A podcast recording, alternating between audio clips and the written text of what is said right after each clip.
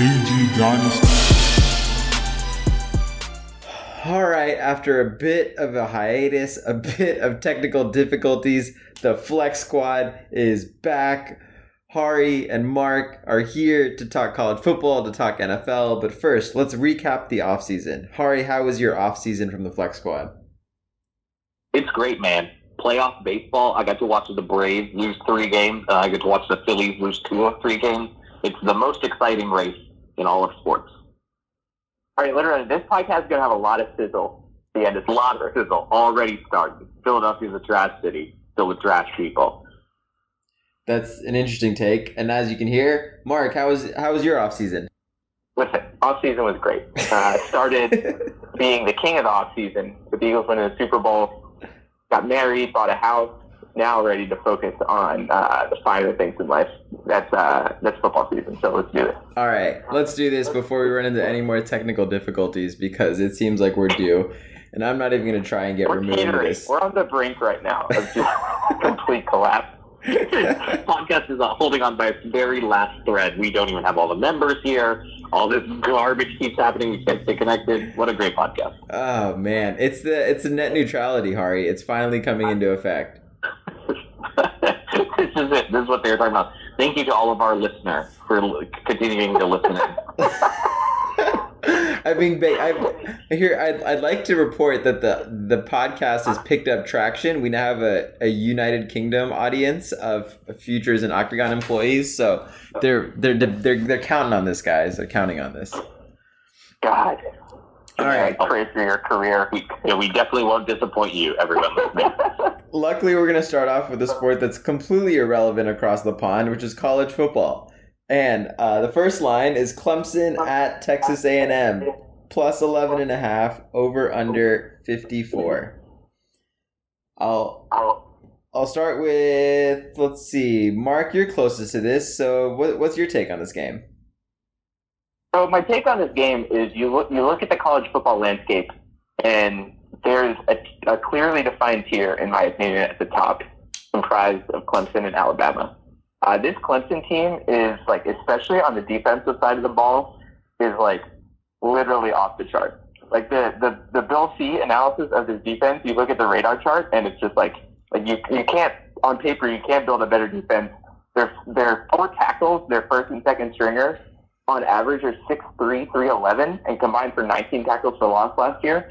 Like, this team, like, they are only projected to be favored by less than 15 points in two games this year. That's this game and Florida State, which I'm sure the Florida State line will have moved with what happened this week. So, like, this Clemson team is, is like, kind of in its own stratosphere with Alabama, and this A&M team is nothing special, in my opinion. I mean, they have some athletes they got a new coach. Obviously, Jimbo knows what, to look for against Clemson, but this Clemson defense uh, with Brent Venables at the helm um, is just it's just going to be too much, in my opinion. I like I like how many points can we buy here? Like Clemson's going to win this game by three touchdowns. I think. It's just, Like I, I'm fairly confident in playing. What is it? Eleven and a half. and Taking the Tigers. That's good. You know what? It's funny you say that because this line opened at 13 and a half. It's obviously since moved to 11 and a half um, in A&M's favor. And there's like anytime you try and do some research on this game, like all of the stats that get spit out speak about how A&M is going to be able to cover this. Like one of them is that Jimbo Fisher versus Dabo is like four, he's like three, four, and one against the spread, so more or less even. And they've split the the eight times they played when he was at Florida State. Um, each team won four games. Then the next Right, that and is I, I agree with that, but like this, like the last four years of Dabo Swinney at Clemson have been like this is a different program. yeah, no, that's true. Dab, Dabo Swinney used to lose to Georgia Tech. That that shit doesn't happen anymore. Just put it that way. Side note: Did does everyone know Clemson's record in Atlanta over its last five games? What, like two and? One in one in four. One in four. Yeah, I was having an argument about the prominence of Georgia Tech football with a coworker and proceeded to look that up. So like, I feel like we beat Clemson more often than even I remember. And then sure enough, we're one and four, four and one in the last five in Atlanta. But nonetheless, coming back to this game, uh, the other the other interesting tidbit I saw was that Texas A&M is ten and zero in September in the last three seasons, which like I mean they play cakewalk teams, so take that for what it's worth. Uh, but all that to say, I think there's like six NFL teams, to your point, Mark, that would trade their defensive line for the Clemson defensive line, like right now, if they could, because their D line is stacked. They have a senior quarterback in Kelly Bryant. Like, sure, they've lost some playmakers on the outside, but I don't know what's stopping another like Clemson Alabama rematch in the national championship because to your point, there seems like there's a tier. Maybe Urban Meyer like sneaks in with his Ohio State team, but I'm buying some points. Give me Clemson to 13 and a half. I'd be happy with that. I think they win by two touchdowns to just like you said. Hari, what are your thoughts on this game? So I, I agree with that. I'm going to give a slightly different take. I think the under is a smart play here because I don't think a&M holds its side of the bargain here. Uh, I wouldn't be surprised if it's a three touchdown game and it's 28 to 7. Um, like, I, I, don't think they touch 54. Uh, so I, I, would, you're thinking parlay this weekend, I think Clemson and the under is a good parlay as well.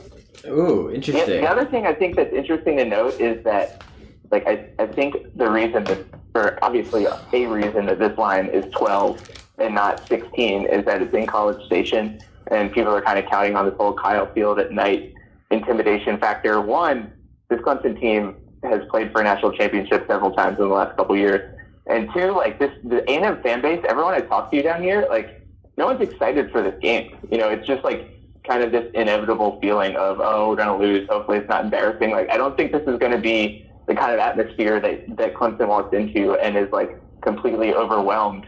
You know, with uh, with the noise and with uh, kind of the energy coming from the stadium. I think it's going to be a it's going to be a let's not get embarrassed kind of crowd, not a let's go beat oh, yeah. the number two in the country. So it's interesting you bring that up. If you look at FPI preseason and where they put Clemson and A&M, uh, so the idea is that A&M, they sort of, if you simulated their entire season, they would have played a very close game against their plans. The odds makers say, or FPI says that they're going to play a very close game against South Carolina in about four or five weeks if they're playing close to South Carolina, and we see what Clemson does to South Carolina every year, I like this can't be close. It's not going to be anywhere close. Um, and like, there's no way that they that they don't make they don't cover 11 and a half in this game. I don't know. My sister did send me some social media. The uh, she's a you know attendee at the Texas A&M University of them uh, you know doing bonfires and shit on on Tuesday and Wednesday. So maybe they're getting hype. Mark, it's just you know, we don't recognize it because we're not there. All that to say, I actually don't take any of their bonfires seriously. I think they're going to get smoked. But um, I, I, imagine this fan base shows up for this game just because this is their what largest, like the biggest non-conference opponent they've played in what five, six years maybe because they've had like UCLA's. Oh, yeah, the, fan, the, the fan base shows up because like it's Texas and they get to go drink for ten hours in the parking lot beforehand. But like I think as soon as Clemson punches them in the mouth, like I, I don't see this team being carried by by the crowd. Yeah, fair enough. All right, let's move on to the most exciting game of the weekend. The Georgia Tech Yellow Jackets at University of South Florida. Their uh, Jackets favored by three over under 59 and a half. Um, I'll get this one started, which is to say, um, if there's anything I learned about this USF program, it seems like they were good because they had that crazy Taggart coach who went on to FSU and then had to play in a big boy game and got absolutely destroyed. So I'm not a really a big believer in this team at all.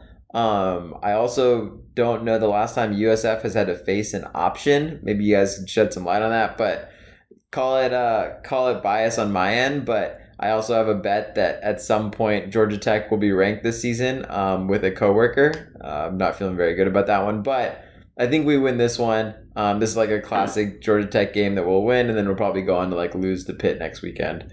But give me Georgia Tech uh, covering three.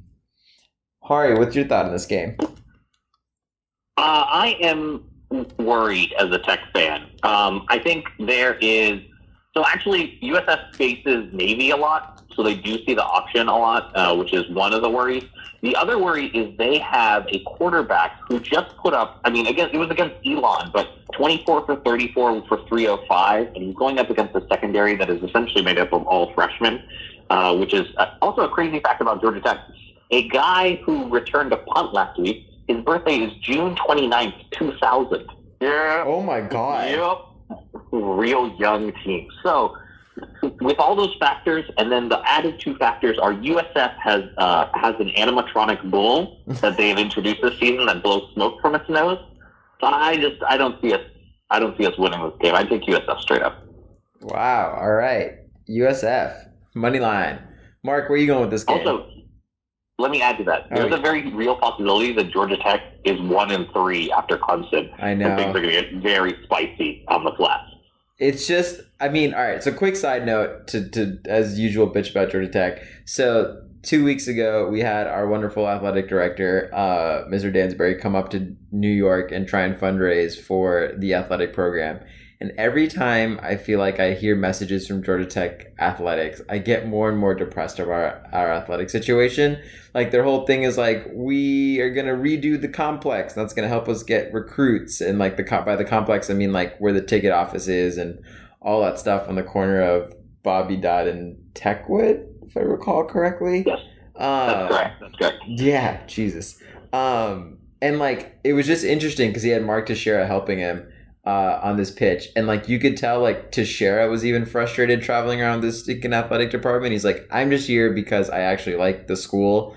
Um, but the, I even like you could sense from him even that the way things were run is just not good. So um, all that to say, like Hari, even if we go one and three, like what are we really gonna do about it? Which is probably nothing. Um, and it's a sad thing to say, but man, I just hope we beat USF. Like we can go on and lose to Pitt and Clemson, fine, whatever. But uh, I'd like to at least get a W W this week. Mark, what, what are we gonna do? Yeah, so I'm a bit torn on this one. So uh, USF was like very respectable last year. They were ranked pretty much the entire season, like and got as high as like 12 or 13, I believe. Um, their coach in his second year is the one and only Charlie Strong, um, who kind of got run out of Texas, but like has proven at Louisville and last year that he's like exceedingly competent, if not a well above average coach. And for my money, is a way better coach than Paul Johnson. Uh, that being said, this Georgia Tech team actually brings back a lot of a lot of experience, especially especially on the offensive side. Um, you know, the, the offensive line is healthier than they've been in the last couple of years and has more experience.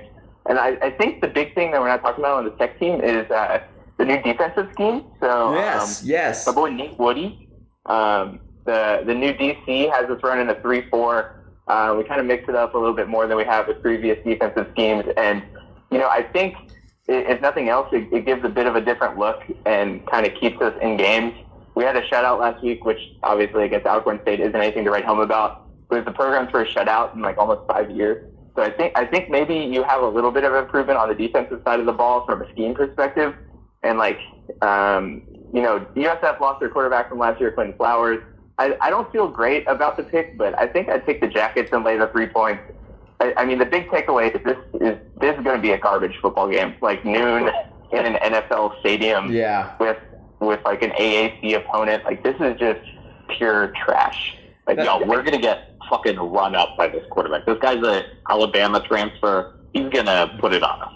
It's gonna be twenty-one nothing. Just remember, we had and then we're all Justin as Yeah. good as Justin Thomas was as an Alabama transfer. We also went three and nine in a season. So I don't know.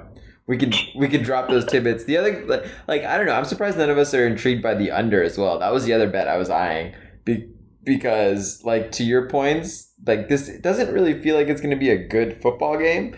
And like maybe there's some big plays busted out, but like yeah, I don't know if either of these offenses are competent enough to like put you know like have like huge 60 yard chunks maybe it's just lapses on the defensive side but i don't know 60 points feels a little high to me as well like i could see this being All right, Also- that- Thunder, thunderstorms on Saturday. oh Rain coming through. oh there you go oh, actually oh, option. I'm, I'm parlaying georgia tech then with the under the weather swayed me Georgia Tech has no chance of holding onto a ball in the rain. nope Get out of here. nope All right, all right rapid fire question. yeah If good if Paul Johnson gets fired at the end of this year, who who would you like for Georgia Tech to hire? I mean, uh, yeah. we ask this every year um Right. you- Hari, just say mike leach you can get yours over with I was gonna also say Lane Kiffin.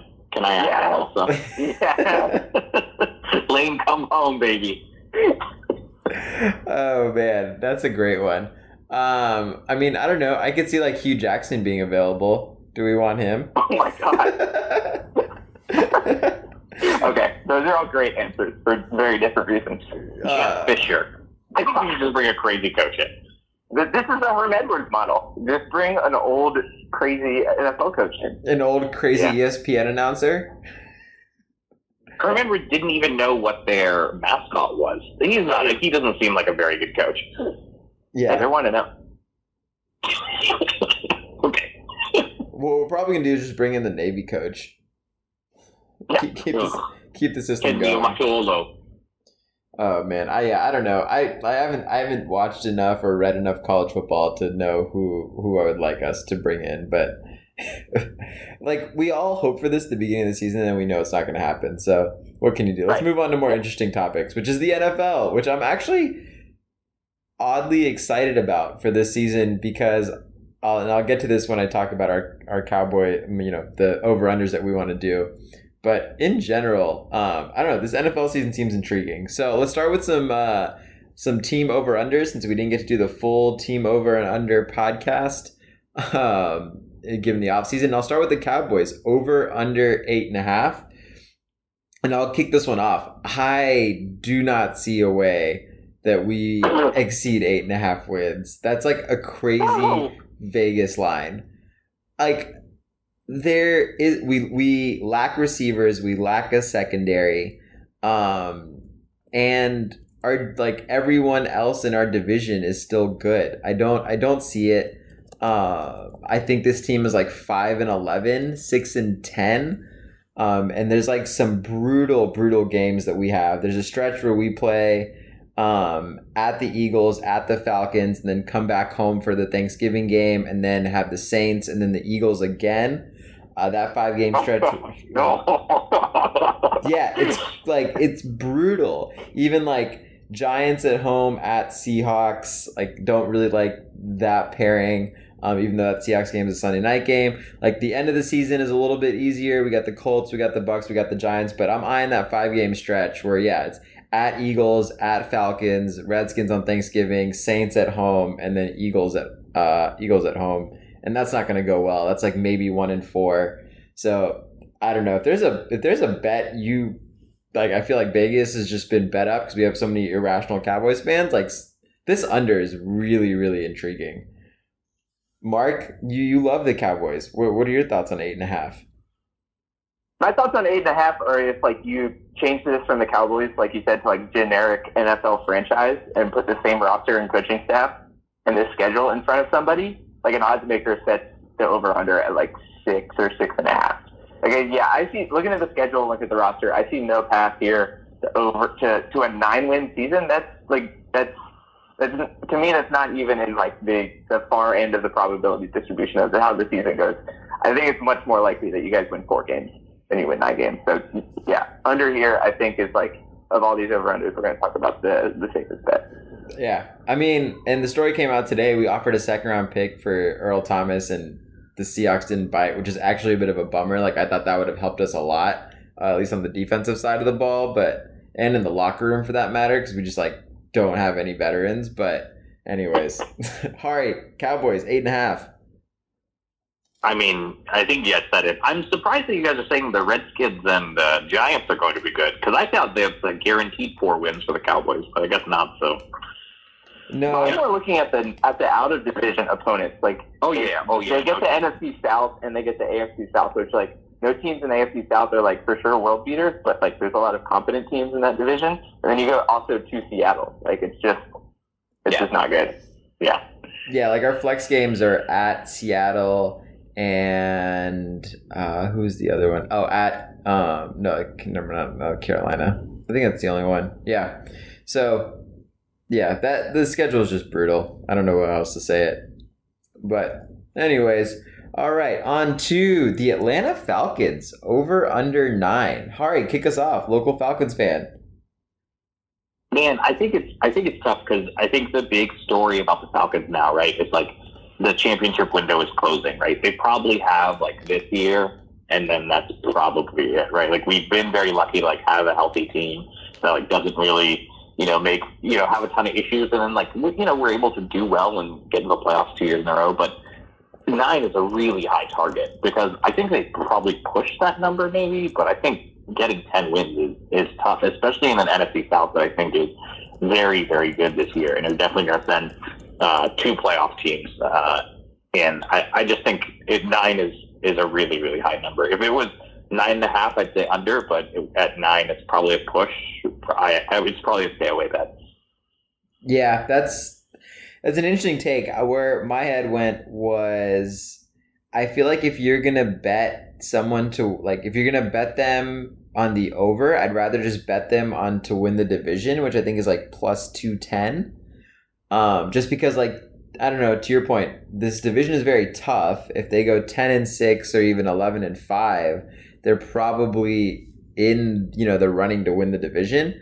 Uh, but you guys are just more or less running it back, right? Like I'm not missing anything here. Like you've essentially just taken the roster, added Calvin Ridley, lost Taylor Gabriel, and then run it Yeah. back, and then like lost Adrian Clayborn. But I think I forgot who you guys brought in to replace him. But it's more or less feels like the same roster, and so you know it. Yeah, it feels like the championship window is closing, but at the same time, you were what a first and goal. Um, you know, down five to win it in A Philadelphia. first, a first, a second, a third, and a fourth and goal. Yeah, I mean, the biggest the biggest question is like which for everyone is is Sark taking the next step, right? I mean, as offensive coordinator, he has not been great. Um, and like if he's not great mid season, like if we start off three and three or something, like Sark's. There's no chance he sticks around. But I think the other the other story is that like this Falcons team just looked garbage in the preseason. I don't like to put a lot of stock into those preseason games, but like no one looks good. The team, especially without Julio, is like really, really struggled. And if there are any injuries on this team, I can't see like there's no one that's backfilling on this team. That's the biggest issue. Yeah. I mean, the other part, I like, you guys have a tough start to the season where it's like um, at Philadelphia, Panthers at home, Saints at home, which, you know, at least the, at home, um, Bengals at home, but then at the Steelers. So, like, what, four of those five teams seem like playoff teams. Um, then it, you know, it softens a bit from there, but I don't know. That That's a, at least you got some home games in there, but that's a, a tough bit to start, and then three of your last four are on the road as well. So I, I like what you said, Hari. Like it feels like nine and seven is probably the right number. Um, so I'm also staying away. But if I was gonna, if I'm, I'm actually considering betting them for the division because I think like if they're gonna go ten and six or eleven and five, they could win the division. Mark, what are your thoughts on the Falcons? Yeah, I I think I think a lot of what you guys said I agree with. Um, also a stay away for me. Uh, but I can easily see the problem is like nine wins may, is probably not enough for a wild card spot in the NFC. So I, I think I think especially between these teams in the NFC South, it's going to be like really interesting coming down the stretch because if you look at the end of the Falcons schedule, like they end with two division games, um, and they have the Saints on the road in November. So it's like they, they have that lull in the middle of the season, but I think they probably have to win at least two, probably three of those first five, and then they have to finish strong. And to Hari's point, if you don't have a deep roster, it's it's hard to be good consistently front to back in the season. So I, I don't know. I don't I don't love the the, the number of nine, but I, I also don't think this team is going to win the division. So it's a stay away for me. I mean, but that being said, if this offense clicks like it did two years ago, and Hari, like you said, if, if Sark kind of starts clicking with Matt Ryan, like this team also has the talent on offense to contend for a Super Bowl. So it's it's a wide range of outcomes for me for this one. Yeah, fair enough. All right, well, let's move on to something you probably feel a little more confident in, which is the Philadelphia Eagles over under ten. Mark, still riding that high off of the uh, off the Super Bowl, I imagine. So, what what what do we think about this Eagles over under ten? I am riding that high, and like it's weird. I've never felt this way going into a season where I'm like very lackadaisical about about my team. Like I feel like the, the way I feel, I was trying to think of an analogy for it. It's like if you're golfing and like you hit a beautiful drive down the middle of the fairway. You're like you're feeling good. You hop back on the cart. You know, you pound the rest of your beer. Uh, you're riding high, and then like you shank your second shot, and you like unleash a stream of curse words that you didn't even know existed. like that's gonna be me in week three, because I'm just gonna wake up and be like, oh my god, it, I'm still a Philadelphia sports fan. Like, like, like Wentz isn't back yet. Like, our two of our top three receivers are still out. Like, I, I don't love where we're at to start this season, um, especially on the offensive side of the ball. Like somehow in week one we're like super banged up, which shouldn't be a thing, but also kind of makes sense kind of given where we ended last year and having to play the extra three games in the playoffs. So I, I think our saving grace is that I, I do think that the NFC East is weak this year. Like I think I think this number of ten wins probably wins the division, um, especially if you handle your business against those division foes. So I, I think ten's a good number. If I had to bet it, I'd probably bet bet the over and say we go eleven and five. But the schedule is just tough. Like, like it gets lost. But these first place schedules are kind of a step change more difficult. You know, we go we go to Jacksonville um, out of division. We go to the Rams out of division, and we go to the Titans. Like those are difficult road games. Um, so I don't know. I, I'm cautiously optimistic. I'm comfortable we get into the playoffs by winning this kind of below average division, but I'm also not like I don't think we're going to go 14 and two and be the number one overall seed. So kind of where I'm at. Yeah, that's an interesting and obviously like classic Mark take, which is just like overly cautious and, and conservative, um, but have reason to be confident. Like I don't know, I look at this and like is there's a like there's like even with the injuries that you have, there's a chance you guys go four and zero, right? Because like maybe the the you know raising the banner and all that kind of stuff carries you through the Falcons game, just the adrenaline there. Then you have at Tampa Bay, Colts at home, at the Titans, which like fine at the Titans, maybe they're underdogs, but there's there's also likely that line's like a pick 'em. So I don't know if you're underdogs for a game until what you travel to Jacksonville, um, because from there you have the Vikings at home, at the Giants, Panthers at home. So I look at this and I'm like, there's a very good chance like they go 11 and 5, 12 and 4. The flip side is everyone talks about this Eagles roster like it's incredibly deep, and obviously you know on the offensive line I agree, uh, running back I agree, but this wide receiver tight end combination, it's like who, who's there? Like Alshon obviously is is out for the first week, maybe two. So then it's what Agholor and Mike Wallace with, you know, you lost Trey Burton to Chicago. So like who? Yeah, help me understand something here. Like who are the pass catchers we're ca- we're counting on? I mean, yeah. So th- that was kind of what I was referencing. So Agholor has been hurt, but is going to start week one. Um, and then you also have uh, Mack Hollins, who's kind of like our fourth guy or change of pace wideout, who's also out.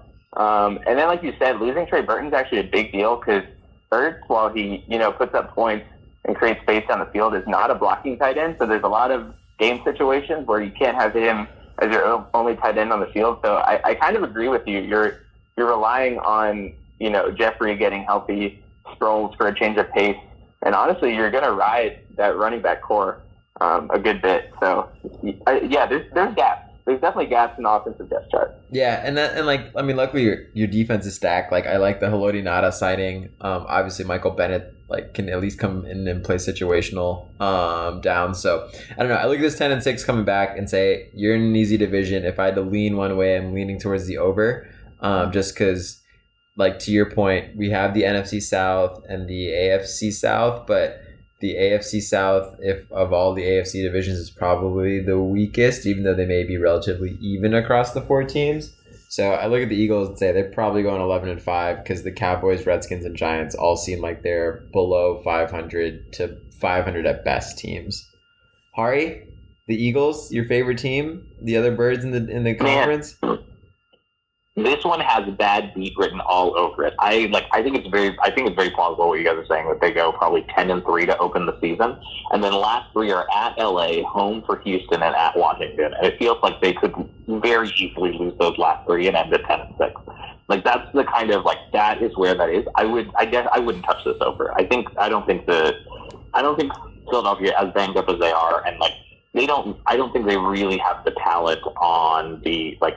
The, I don't think things are going to line up for them like they did last year. Um, I just, I, I would go with the under here. I, it would feel a lot more comfortable. It's not like they have any like world beaters on their schedule, but I also I don't think that there's, you know, anything special about this wide receiver core that's going to be able to to sort of replicate the magic they had last year. Yeah, I mean the other interesting part that you know it's like I feel like I've talked to Mark about this a bunch, which is that essentially like people don't repeat in the NFC East. Like you win the division and then you play a first place schedule and then you end up finishing like second, third, or fourth. Like it's happened to the Cowboys, it's happened to the Redskins, it's happened to the Eagles, it's happened to the Giants. Like I don't think there's been a repeat NFC East division winner since like 2013 maybe. Um, so Yeah. I, I mean, honestly, that's, that's true about every division, right? I mean, there's only sort of one constant, that's the Patriots, and everyone else sort of comes in and out of their lives and and you know sort of passes them by. But like you know, the the, the ability to replicate success in the NFL is so difficult. Uh, so you know, I mean, just on that alone, you should say under, right? Yeah, no, that's true. And yeah, sorry, NFC East 0304, the Eagles repeated as NFC East champions, and that was the last time it happened. So, yeah. Um, all right, moving on to game lines. And of course, after tackling these over unders, we've got the Falcons at Eagles minus two over under 45. Mark, are you guys going to pull a Patriots from last season and lose at home, or, or do you feel confident about this game? Listen, we may well pull a Patriots, but then you also saw that the Patriots turned out okay. So I, I think one of the things that you have to focus on here as an Eagles fan is like, let's not overreact to this weird, like, banner Thursday night Nick Foles game. But if you're talking about betting, I think um, I don't see much value here on either side. Like, I just don't have a great feel for this game, which you can kind of say that across the board for, for week one. Um, but from an Eagles perspective, that the added um, complication of Nick Foles being your quarterback kind of clouds it a little bit for me. But that being said, like I have to remind myself, like Nick Foles is the Super Bowl MVP. He beat Tom Brady. Like he's not going to be afraid of Matt Ryan on a Thursday night on the road. Like I like he's at home. Forced to bet. Oh yeah, yeah. Give, give me the, give me the champ. You know, like I, I think. I, I just don't trust the Falcons. I, I, that's a common theme on this podcast. Is like, hey, don't don't trust the Falcons team, you know, unless they're at home, especially. So it, I think two points. Call it a call it a pick 'em, and give me the Eagles. That's uh, that's the best I can do here. Yeah, I it's fun. I to your point, don't see a lot of value in this. Like the only like the fact that it's minus two is even more frustrating. Like I wish it was like minus three and a half because if the Eagles win by a field goal, like okay, fine, at least you you know you cover on the Falcon side because that's really who I want to take right, here. Exactly. Um, so like the minus two is just like a, a frustrating line. Like, do I think this is going to be like 23, 22 or, or 24, 23? Like, I don't think so. Um, so, you know, gun to my head, like I still, I would take the Falcons just because I feel like they're healthier. I feel like they maybe play with a bit of an edge um, with the hope of getting some payback against these Eagles. But then I think back to the fucking egg you guys laid as as the Falcons traveled up to New England last season. So like that doesn't make me feel great. So I like as you can see as I'm doing on this podcast, I've like flip flop back and forth. So I'm just gonna go with the over and say that you know the Falcons or the Eagles cover with a, a garbage time touchdown. Um, so give me the over on 45. Hari, what are you thinking about yeah, this? I love the I love the over here. I don't. I think you guys are right. I don't think you know with sort of this. Here's the thing: is actually both of these defenses have not looked great in, in sort of the preseason. Um, they both haven't looked super sharp. Um, I think it's going to be a lot of passing in this game. I don't think there's going to be a ton of run plays. I think Sark's going to try and pull a lot of trick plays out, try to show that he's like taking the next step and things like that. I wouldn't be surprised if this is kind of a shootout um, in Philly. So um, yeah, give me the over. Yeah, that's fair. I uh, uh, yeah, that's where I would go. All right, let's go to Cowboys at Panthers, minus three over under 42 and a half. I'll get this one started, which is to say that somehow, like, I don't know how the Panthers are only favored by three at home, which is to say, like, these teams are on equal levels, but because the Panthers at home, they get the, you know, the, the classic Vegas three points. Um, I've talked about this earlier. Like, I'm a little shaky about this uh, this Cowboys team. That being said, like I think the offensive line health has been a little overplayed. Um, in that we're actually like outside of Travis Frederick, like everyone else looks like they're to be geared up and ready to play this. So where I look to is the over on this line as well. Um, I think the Cowboys get a garbage time touchdown and cover get the get us over 42 and a half. So give me the over on 42 and a half. Mark, what are your thoughts on this game? my thoughts here are like copy paste from the season over under discussion. Like I don't I don't know why you're disrespecting this Panthers team that won double digit games last year by making them essentially a break even um, home favorite over the Cowboys. Like I, I think and, and you know we always talk about the Cowboys bump. I think the Panthers are universally kind of discounted. They're small market. Uh, people don't always like Cam Newton, those kind of things. So I, I think the value here is take the home team and lay three and a half points. Um, and you know that's one that I actually takes the bank. I I don't see the Cowboys winning this game otherwise. Also, Simeon, what are your thoughts on is Jason Garrett? How long is Jason Garrett the coach of this football team? Oh my God, we talk about this all the time. There's this scenario, right, where like the Cowboys, um, like start the season off zero and three because like we go to the Panthers, we get the Giants at home, and then we go to Seattle. And like if we're zero and two going in that Seattle game, like do I feel really good about us winning? Probably not. So I would like to think if we go zero and three, you fire Garrett, but like we haven't fired him yet, so I don't know. I don't inspire myself to have confidence that we'll do it. So the clapper lives on, man. The clapper lives on. Hari, what's your take on this game? I mean, it's it's an absolute lock. I mean, Panthers lay the points. Uh, if you can buy points, you should take them here. Um, I don't I, like. I don't think it's going to be close, and I think this Panthers team is going to win this division this year also. So. Yeah, yeah, fair enough. I just like I hate betting against my team. I, the Panthers minus three obviously had me curious, but I feel like if they're gonna blow us out, then we're gonna get past this 42 and a half as well. Um, you know, Thomas Davis is out for the Panthers, so like I do think that's a big deal when it comes to stopping Zeke. So at least like maybe our ground game gets going. But yeah, the Panthers are, are a good, good team, and their biggest weakness is the secondary, and the Cowboys don't have receivers, so at least don't have to worry about that there. Um, let's go to the last game, which is the 49ers at Vikings, minus six, over under 46. Um, I'll get this one started. There's a lot of 49ers hype, um, both in like fantasy blogs and just like in general. Are you guys are you guys getting the same are you guys reading the same stuff here? Like is everyone real, real high on the 49ers and Jimmy G? Yes, it's it's because of Shanahan. He's there. He's gonna take the team to the next level. Yeah, but like I, I don't know, like he's an incredible offensive coach. Um, and obviously he's got a great quarterback, but like they don't really have that many weapons around him. Like you're looking at what Pierre Garcon, Marquise Goodwin, Matt Breida, Alfred Morris, George Kittle. Like, have any of us heard of any of those people outside of what we've seen in fantasy? Here, here's my thing. This line has moved a point away from the 49ers ever since Jerick McKinnon got hurt. And like, if Jerick McKinnon was the, was like the keystone to their offensive plan, then it's it's not a very solid plan in my opinion. Like, it's it's. I, I think the Jimmy G hype is real in that like he is going to be a very competent, successful starting quarterback. I don't think this team is a playoff team this year though, and the Vikings I think are the real deal. So. Yeah, no, I agree. Um, you know, as said by everyone, I think the Vikings show up. Um, I think Kirk Cousins is an upgrade over Case Keenum. Um, they've got Dalvin Cook back. They've got the receivers. They've got Kyle Rudolph. Um, give me the, the Vikings to cover this uh, minus six. To your point, I, I, I, I, the 49ers will be good and they'll be better, but I don't think they're ready to compete with like the top of the NFC. Uh, Mark, where do you go with this line? Yeah, yeah, pretty much just said it. Um, I would also take the Vikings. I, I think you're a year or two away in San Francisco, and I think this is the year for the Vikings. I mean, honestly, like like they're probably like one crazy momentum swing in that NFC Championship game away from going to the Super Bowl last year. Like that pick six in the first half just like knocked them on their ass, and they didn't get up fast enough. So I, I, I think the team's right there. They only get better with bringing Dalvin Cook back um, and bringing in Kirk Cousins. Like, like I, the Vikings are the team I'm most afraid of in the NFC. So I, I'm not worried about giving a touchdown to Jimmy G and Pierre Garcon on the road. You Yeah. know, I'm not worried. Um, Hari, where do you lean with this game? Here's the thing about Kirk Cousins. He sucks. He's the fucking worst. He's so fucking boring. No one likes him.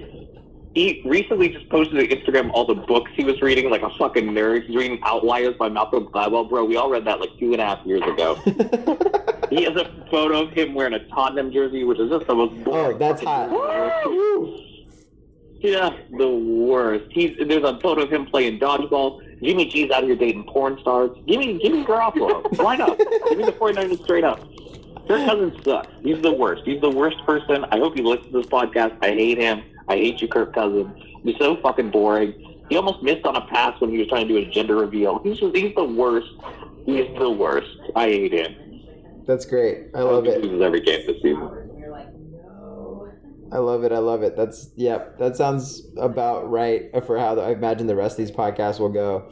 So with that, we'll uh, we'll let everyone get about their business. The technical difficulties will hopefully resolve themselves next week. But as always, gentlemen, another great week, and uh, we'll we'll get the full squad back together for next week. With that, we are out.